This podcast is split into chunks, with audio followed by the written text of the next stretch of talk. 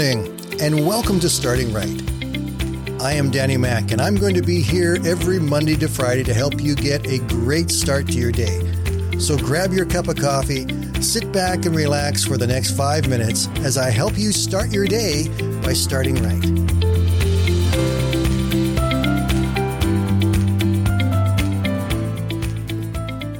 When I was growing up, I had the opportunity to play a lot of golf. We lived uh, on a hill called Little Mountain, and just at the base of that hill, there was a golf course called Meadowlands. And as a kid, I had a membership, and we would play golf there almost every day, it seemed. And I got okay at the game. I was never really good at it, but I got okay at it. I'd play with my friends and I'd play with my dad, and, you know, we'd have a good time together. And I did grow to have a great appreciation of golf, and I did enjoy those times out there. Over the years, my participation and abilities have faded dramatically from what they were. I still respect the game, and it amazes me what professional golfers can do. If you've played much golf at all any time in the last 30 years, you should be pretty familiar with the name Harvey Penick. He wrote a book called Harvey Penick's Little Red Book. And surprisingly, it became a bestseller in 1992 by selling over 1 million copies and becoming the best selling sports book of all time. Harvey was an interesting guy. He was a golf coach for over 70 years. He taught duffers all the way up to the pros and helped some of the very best become even better. All the time throughout those 70 years, Harvey was taking notes, watching the things that worked and the things that didn't work, the little emphasis that really made a difference in the golf game. And he collected all of those notes over the years, and his original intention was to pass it on to his children. But by the time he was 90, he decided maybe he'd like to publish it. So he took his book and visited a professional writer in his town and asked the writer to read through it and see if he thought it might be worth publishing. Well, the writer read it and he told Harvey that he liked the book. In fact, he asked if he could take the book to a publisher and have them take a look at it for him. So the writer took the book to some major publishers, Simon and Schuster, some of the biggest publishers in the world, and he presented it to them.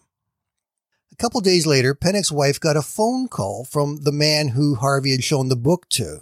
He told her that the publishers had liked the book and wanted the rights to publish it with an advance of $90,000.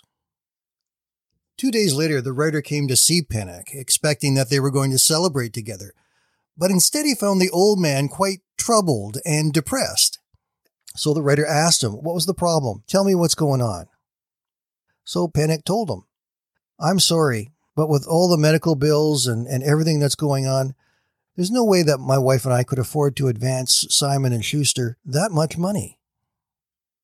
The writer sat back in shock, and it took him almost an hour, but he finally convinced Penick that the publisher would pay him the $90,000, not the other way around.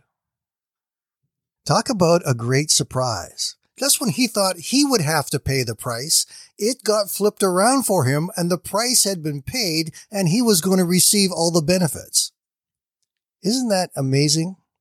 That's really how God works in our lives. That's how grace works in our lives. We really don't have any right to have a relationship with God.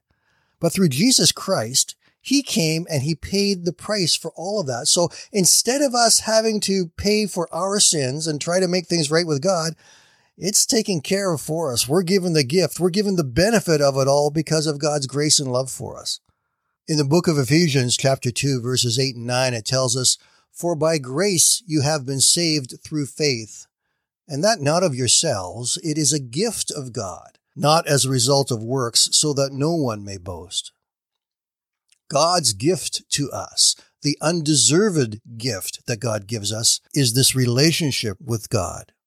A life that is new and full of God's power and promises to work in us. The biggest mistake we can ever make is to believe that we have to earn a relationship with God. There's nothing you can do to earn God's grace. Jesus Christ did all of that for us. And that's really pretty incredible. God comes to us and says, if you receive the gift that I have for you, that I've paid for for you, you can have the very best life possible. The benefits go beyond anything that you can possibly imagine. And we have done absolutely nothing to earn it.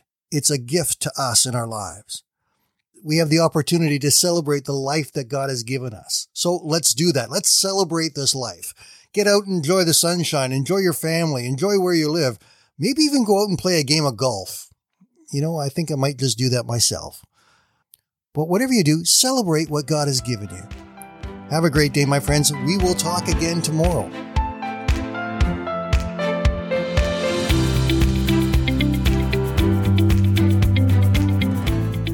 Thank you for listening today. And I invite you to join me Monday to Friday right here on Starting Right with Danny Mack.